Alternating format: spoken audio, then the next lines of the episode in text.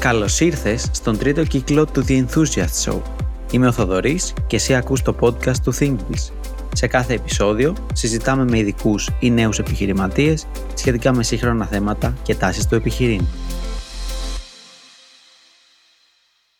Στην παρέα μας σήμερα έχουμε τον Γιώργο Χατζηγεωργίου, co-founder και CEO του Scrooge.gr.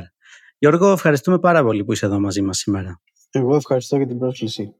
Ε, νομίζω όλοι έχουμε χρησιμοποιήσει το Scrooge, οπότε δεν νομίζω να υπάρχει αμφιβολία για το τι είναι. Ωστόσο, θα ήθελες να μας πεις πολύ συνοπτικά με δύο λόγια τι ακριβώς είναι, γιατί ξέρω ότι έχετε επεκταθεί και λίγο τελευταία. Ναι, το Scrooge ξεκίνησε ως ε, μία μηχανή σύγκρισης τιμών και τα τελευταία τρία-τέσσερα χρόνια ε, έχουμε ουσιαστικά μετατραπεί σε ένα marketplace, δηλαδή μπορείς να κάνεις τις αγορές σου, ενώ πριν έπρεπε να πας στο κατάστημα για να κάνεις τις ε, αγορές σου, τώρα μπορείς να τις κάνεις ε, κατευθείαν από το Scrooge και μπορούν οι έμποροι να έχουν ένα εναλλακτικό κανάλι πωλήσεων. Ε, όπως είναι λογικό, μαζί φυσικά θα μιλήσουμε για e-commerce, που νομίζω είναι ο τομέας που ξεκάθαρα ειδικεύεται το Scrooge και ίσως και έχει, το έχει εισάγει στην Ελλάδα, θα μπορούσαμε να πούμε. Ε, οπότε ήθελα να σε ρωτήσω για να κάνουμε μια μικρή εισαγωγή αυτή τη στιγμή που μιλάμε, ποια είναι τα προϊόντα που έχουν τη μεγαλύτερη δημοτικότητα; Λοιπόν, πάντα τα, αυτά που λέμε consumer electronics, ό,τι έχει να κάνει με κινητά, οι, οι Έλληνες λατρεύουν τα κινητά τους ε, και γενικά ό,τι έχει να κάνει έτσι με gadgets, ας το πούμε, ε, είναι πάντα πολύ δημοφιλές, αλλά ε, εμείς καιρό είχαμε ξεφύγει από τη λογική του ε, μόνο electronics. Είναι πολλά, πολλά από τα αντίστοιχα price comparison ε, websites του εξωτερικού είναι focused σε electronics. Ε, εμείς είμαστε, τα ηλεκτρονικά είναι λιγότερο από το 1 τρίτο. Οπότε μπορώ να πω ότι επίσης πολύ δημοφιλή είναι τα παπούτσια, ό,τι έχει να κάνει με sneakers, με αθλητικά, whatever. Ε, επίσης, ε, ό,τι έχει να κάνει με προϊόντα με, με λευκές συσκευές, με, μικρέ, με, με μικροσυσκευές ε, κουζίνας ε, και από εκεί και πέρα λιγότερο ε, ό,τι έχει να κάνει με διακόσμηση, το σπίτι, παιδικά, αλλά η, η κατάταξη είναι... Και, και φυσικά κατά καιρούς αλλάζουν αυτά. Τώρα για κάνα δύο χρόνια η πρώτη κατηγορία σε πωλήσεις ε, όχι σε τζίρο, σε αριθμό πωλήσεων, είναι οι μάσκες. Ε, νομίζω είναι αναμενόμενο. Ναι. Ελπίζω να τελειώνει σύντομα και να επανέλθουν τα ηλεκτρονικά και τα gadget. Και εγώ, έχουν, έχουν πέσει τώρα, έχουν πέσει, αλλά... Ε, κρατάνε ακόμα. Ναι, ακριβώς, ακριβώς. Τώρα θα ήθελα να πάμε λίγο στην αρχή και να μας πεις πώς κατασκευάζεται ένα e-shop από το μηδέν. Τι γνώσεις χρειάζεται να ξέρει κάποιος, που χρειάζεται να κάνει ενδεχομένως έρευνα; Ήταν στην αρχή τουλάχιστον είχε θεωρηθεί ότι το να φτιάξεις ένα ηλεκτρονικό κατάστημα είναι πάρα πολύ εύκολο. Και μάλιστα υπήρχε και η κλασική σύγκριση ότι είναι πολύ πιο εύκολο από το να έχεις ένα φυσικό κατάστημα και ότι το ένα έχει ενίκεια και υπαλλήλους και ρεύματα κτλ. Και, και το e-shop είναι απλό. Αλλά τώρα πια ε, είναι το ίδιο δύσκολο να έχεις ένα ηλεκτρονικό κατάστημα με το να έχεις ένα φυσικό κατάστημα. Υπάρχει μεγάλος ανταγωνισμός, είναι πάρα πολλά διαφορετικά πράγματα που πρέπει να ξέρεις από πώς θα το κάνεις markets, ε, από τα operations, πώς το φεύγουν τα πακέτα, πώς θα κάνεις προμήθειες. Είναι ένα, ένα ας το πούμε, ε, μια, μια επιχείρηση που δεν είναι εύκολη Οπότε θα έλεγα ότι δεν είναι τόσο εύκολο να πεις ότι ξεκινάω να το κατασκευάσω, εκτός αν είναι κάτι για χόμπι. Ε, αν θες να κάνεις τη δουλειά σου ε, σοβαρά, πρέπει να επενδύσεις πάρα πολύ και θα πρότεινα, αν είναι για τέτοια περίπτωση, θα πρότεινα ε, είτε εταιρείες που κάνουν αυτή τη δουλειά και έχουν κατασκευάσει αρκετά μεγάλα ε, e-shops ή ε, κανάλια όπως το Scrooge μπορεί για κάποιον, δηλαδή αν κάποιος θέλει να το κάνει δοκιμαστικά δεν θα έλεγα καν να πάει να φτιάξει δικό του. Ε, θα μπλέξει πάρα πολύ γρήγορα με, με αρκετά ε, πράγματα τα οποία δεν είναι και εύκολο να τα κάνει σε scale. Έτσι. Μετά θέλει ε, αρκετή δουλειά. Οπότε ε, θα έλεγα εταιρείες αν κάποιος θέλει να το κάνει σοβαρά. Ανέφερες ότι είναι για να γίνει δουλειά σοβαρά χρειάζεται αρκετή δουλειά την οποία κάποιος δεν είναι εύκολο να την αναλάβει από την αρχή. Για να γίνει τόσο καλή δουλειά είναι απαραίτητο να χρησιμοποιούνται και συστήματα όπως CRM, ERP. Ναι, αυτό εξαρτάται. Καλά, ένα, ένα βασικό ERP δεν μπορείς να μην το έχεις εκτός αν αρχίσεις να γράφεις ε, όλες τις αποδείξεις στο χέρι. Οπότε, ναι, ένα βασικό ε, μικρό ERP πρέπει να το έχεις.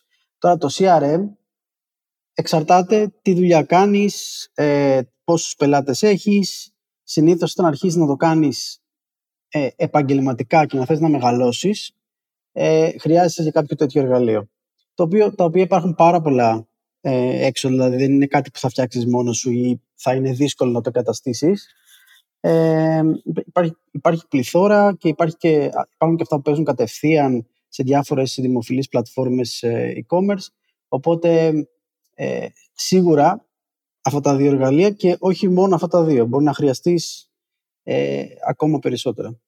Θα μπορούσες να πεις μερικά έξτρα, ας πούμε, που δεν μου πέρασαν εμένα από το μυαλό; Depends τι κάνεις. Ε, ας πούμε, το... μπορεί να έχεις κάποιο campaign management tool. Να πεις ότι ε, όταν παίζω καμπάνιες θα στέλνω emails, μπορεί να είναι campaign automation, να μην χρειάζεται να στέλνεις εσύ όλα τα emails, αλλά να γίνονται κάποια αυτόματα. Αυτό είναι ένα που ε, μου έρχεται τώρα και ίσως και αν, ε, αν, υπάρχουν, ε, αν, υπάρχουν, αν υπάρχει marketing budget και κάποιος κάνει marketing, μπορεί και εκεί να υπάρχουν εργαλεία για να ελέγχεις ε, ποια keywords θα χτυπήσεις, το οποίο συνήθως πληρώνεις κάποιο agency να το κάνει, για να μην το κάνεις εσύ.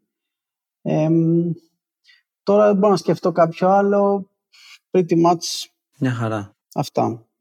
Τώρα μιλήσαμε για πολλά συστήματα. Ε, πολλά υπάρχουν. Ωστόσο, πόσο affordable είναι στον μέσο άνθρωπο που ξεκινάει ίσως και από το μηδέν, μια μικρή επιχείρηση; Λοιπόν, εξαρτάται. νομίζω ότι επειδή αυτά συνήθως πάνε με τον όγκο, ε, είναι αρκετά affordable. Δηλαδή, ε, ένα campaign management tool για χίλιους πελάτες είναι πάρα πολύ φθηνό, ενδεχομένως να είναι και δωρεάν. Οπότε τα, τα περισσότερα θεωρώ ότι στο The Scrooge για να ξεκινήσεις δεν χρειάζεται τίποτα και πληρώνεις μόνο για τις ε, πωλήσεις.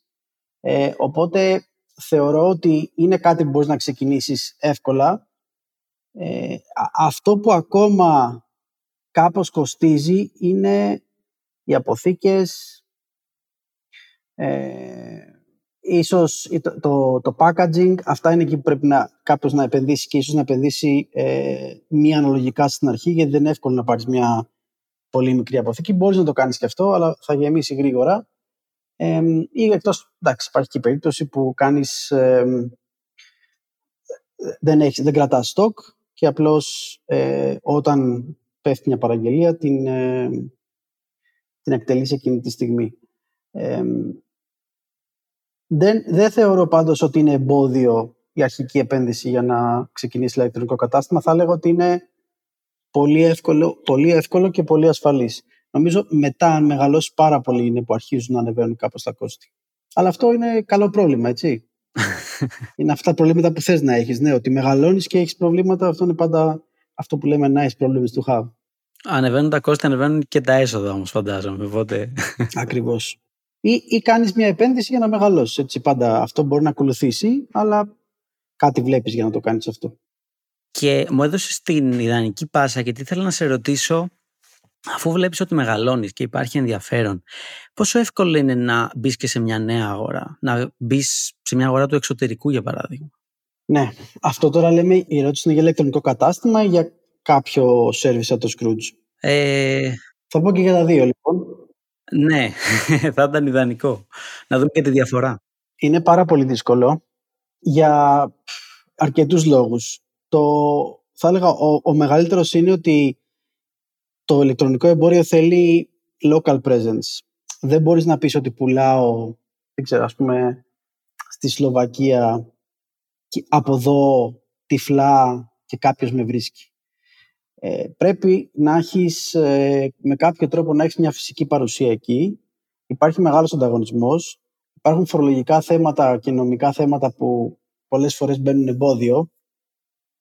Ε, ακόμα και μέσα στην Ευρώπη δεν είναι τόσο εύκολο να πεις ότι κάνεις πωλήσεις στο εξωτερικό, από ένα τζίρο και μετά θέλει ε, να, έχεις, ε, να κάνεις κάποιες ειδικές ενέργειες για, να, για, τον, ε, για το ΦΠΑ, τέλος πάντων και να γίνεις ως registered ε, seller, θα έλεγα ότι είναι, είναι παιχνίδια πολύ λίγους. Θέλει να περάσει καιρός. Το, το μόνο που ίσως κάνουν κάποιοι είναι ότι υπάρχουν αρκετοί Έλληνες στο εξωτερικό, οπότε μπορεί κάποιοι να, ε, να αγοράζουν από την Ελλάδα και να τα πηγαίνουν στο, στο εξωτερικό. με, το αντίστοιχο, με τα αντίστοιχα μεταφορικά κόστη. Αλλά αυτό δεν χρειάζεται να μεταφράσεις το, τον κατάλογο, δεν χρειάζεται να μεταφράσεις το site, το checkout, να δέχεσαι πληρωμές από άλλες κάρτες. Ε, είναι, είναι σχετικά απλό. Τώρα το να κάνεις full scale operations στο εξωτερικό θα έλεγα ότι είναι αρκετά δύσκολο. Μου κάνει εντύπωση αυτό που είπες για τη φυσική παρουσία, ότι είναι απαραίτητη στο εξωτερικο Στην εποχή του ίντερνετ που τα social media δουλεύουν τόσο πολύ και ε, βγαίνουν όλο και περισσότερα, χρειάζεται όντως φυσική παρουσία ακόμα; Για το commercial, ναι. Φυσική παρουσία λέω όχι να έχεις κάποιο κατάστημα που να μπαίνει ο κόσμος μέσα. Εννοώ ότι πρέπει να ο, ο έμπορος που θα σου μιλήσει πρέπει να, σε ξέρει, να ξέρει ποιος είσαι. Είναι ένα, είναι ένα παρόλο που φαίνεται ότι είναι όλο digital, στην πραγματικότητα έχει αρκετό interaction και με τους ε, καταναλωτές, γιατί θα έχει support, ε, αλλά και με τους εμπόρους, που είναι η ραχοκοκαλιά του συστήματος, χωρίς τους εμπόρους δεν γίνεται. Ε, λέω τώρα για το marketplace, έτσι. Ε, στην περίπτωση του e-commerce πάλι θες να έχεις επαφή με τους καταναλωτές. Εκεί, ναι, στην περίπτωση να πουλήσει στο εξωτερικό μπορεί ενδεχομένως να μην χρειάζεται ε, τόσο πολύ το localization, να έχεις έναν άνθρωπο εκεί πέρα να μιλάει. Όσοι ξέρω που το κάνουν στην Ελλάδα έχουν local τμήμα, δηλαδή αν γίνει κάτι ποιον παίρνεις τηλέφωνο. Εκτός από τα κλασικά eBay, AliExpress και τα λοιπά, στο οποίο προσπαθείς να βγάλεις άκρη με μηνύματα και τα λοιπά μέσα στην πλατφόρμα. Ωραία. Μιλήσαμε για να πάει μια ελληνική επιχείρηση ενδεχομένως στο εξωτερικό. Ε, θα ήθελα να μου σχολιάσεις λίγο το ανάποδο, μια επιχείρηση από το εξωτερικό που έρχεται στην Ελλάδα. Είδαμε το Δεκέμβριο ότι η Amazon σχεδιάζει επένδυση 150 με 200 εκατομμύρια ευρώ στη χώρα μας.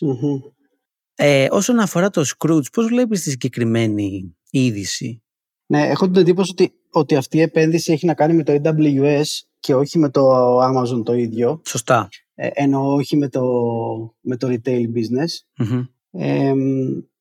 πάντα ένας τόσο well-established παίχτης είναι, ας το πούμε, απειλή, αλλά δεν μπορείς να κάνεις κάτι, κάτι διαφορετικό. Δηλαδή, εμείς αυτό που κάνουμε είναι ότι δεν ε, θεωρώ δηλαδή ότι δεν, δεν στεκόμαστε ούτε, δεν καθόμαστε ούτε μια στιγμή στα, σε αυτά που έχουμε ήδη, σε αυτά που έχουμε πετύχει. Προσπαθούμε συνέχεια, κάνουμε συνέχεια επενδύσεις και αυτός, αυτός είναι και ο μοναδικός τρόπος ε, να πεις ότι αν κάποια στιγμή έχεις απέναντί σου ένα πολύ μεγάλο ανταγωνιστή ε, θα έχεις μια πιθανότητα να, να επιβιώσεις ή ακόμα και να, να κερδίσεις. Υπάρχουν αρκετές χώρες πάντως που το Amazon δεν έχει καταφέρει να τις κάνει disrupt. Οπότε ε, δεν είναι όλα ότι έρχεται κάποιος μεγάλος και εξαφανίζονται. Ε, αν έχεις ένα καλό προϊόν, έχεις ελπίδες. Τέλεια. Τώρα ήθελα να ρωτήσω, ε, μίλησες ότι επενδύεται συνέχεια, ε, σας ενδιαφέρει πολύ το προϊόν, οπότε θα ήθελα να αναφερθούμε λίγο στη last mile υπηρεσία, που θα ήθελα να μου πεις λίγο από πότε ξεκίνησε και λειτουργεί δυναμικά, όπως τώρα. Ωραία. Ε, εμείς κάναμε ένα acquisition της εταιρείας που προσπαθούσε πιλωτικά να τρέξει το συγκεκριμένο από, την, ε, από το πέρυσι αρχές του χρόνου περίπου που κάναμε το acquisition αυτό ε, προσπαθήσαμε να μεγαλώσουμε όσο πιο πολύ γίνεται και να πάρει μεγάλο μερίδιο των ε, αποστολών μας ε, και αυτό είναι που θέλουμε να πετύχουμε ουσιαστικά να έχουμε μια συγκεκριμένη ποιότητα στις αποστολές που γίνεται μέσω του Scrooge. Όσο αφορά την επένδυση, αυτό είχε, έχει, έχει ενδιαφέρον γιατί και εμείς νομίζω την είχαμε ε, υποτιμήσει υπάρχει, είναι πολύ μεγάλη επένδυση. Είναι τα μεταφορικά, το μεταφορικό έργο γενικά ο κόσμος κάπως το, το θεωρεί εύκολο και γι' αυτό νομίζω ότι σαν καταναλωτές έχουμε μάθει να αγνοούμε τα, τα μεταφορικά και να τα θεωρούμε, ας το πούμε, πεταμένα ε, λεφτά. Αλλά η πραγματικότητα είναι πάρα πολύ δύσκολο. Θέλει, ειδικά όσο μεγαλώνεις και πας από ένα αριθμό και πάνω, εμείς τώρα εκτελούμε κοντά στις 17.000 ε, αποστολές τη μέρα, ε, γίνεται αρκετά δύσκολο. Θέλει τουλάχιστον ένα χώρο για, για sorting hub και ίσως και ε, περισσότερο από ένα. Θέλει αυτοματισμούς ε, και κυρίως θέλει ε, υπομονή. Γιατί είναι, είναι, θα έλεγα, σε σχέση με το, με το digital είναι πιο δύσκολο.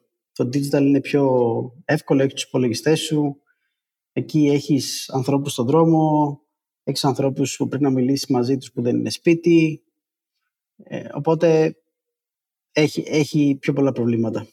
Αναφερόμενοι σε μια μικρότερη επιχείρηση, ένα ίσο που άνοιξε πριν λίγο καιρό, φαντάζομαι κάτι τέτοιο είναι αδιανόητο, έτσι, διόρθωσε με αν κάνω λάθος. Ναι και δεν υπάρχει και λόγος να το κάνει κάποιος αυτό, ε, γιατί θα σου τυχήσει πολύ περισσότερο από ότι ε, να, να, να, έχει κάποιο, να χρησιμοποιεί κάποια άλλη, κάποια άλλη τέτοια υπηρεσία. Τώρα ήθελα να σε ρωτήσω για να έρθουμε και λίγο ε, πιο κοντά στα ενδιαφέροντα της ηλικίας μας. Υπάρχουν πάρα πολλά παιδιά τα οποία αναζητούν δουλειά ή σκέφτονται τι θα ήθελαν να ακολουθήσουν. Υπάρχουν θέσεις εργασίας στο e-commerce; Ναι, υπάρχουν άπειρες.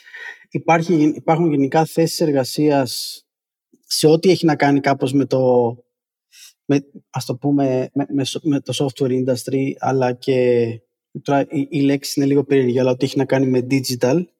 Και γενικά τώρα αυτό, αν, και, αν συμβούλευα τον εαυτό μου ε, 20 χρόνια πίσω, το πού θα βρεθείς, να, το πού θα βρεθείς και τι θα κάνεις ε, είναι λίγο και παιχνίδι της τύχης.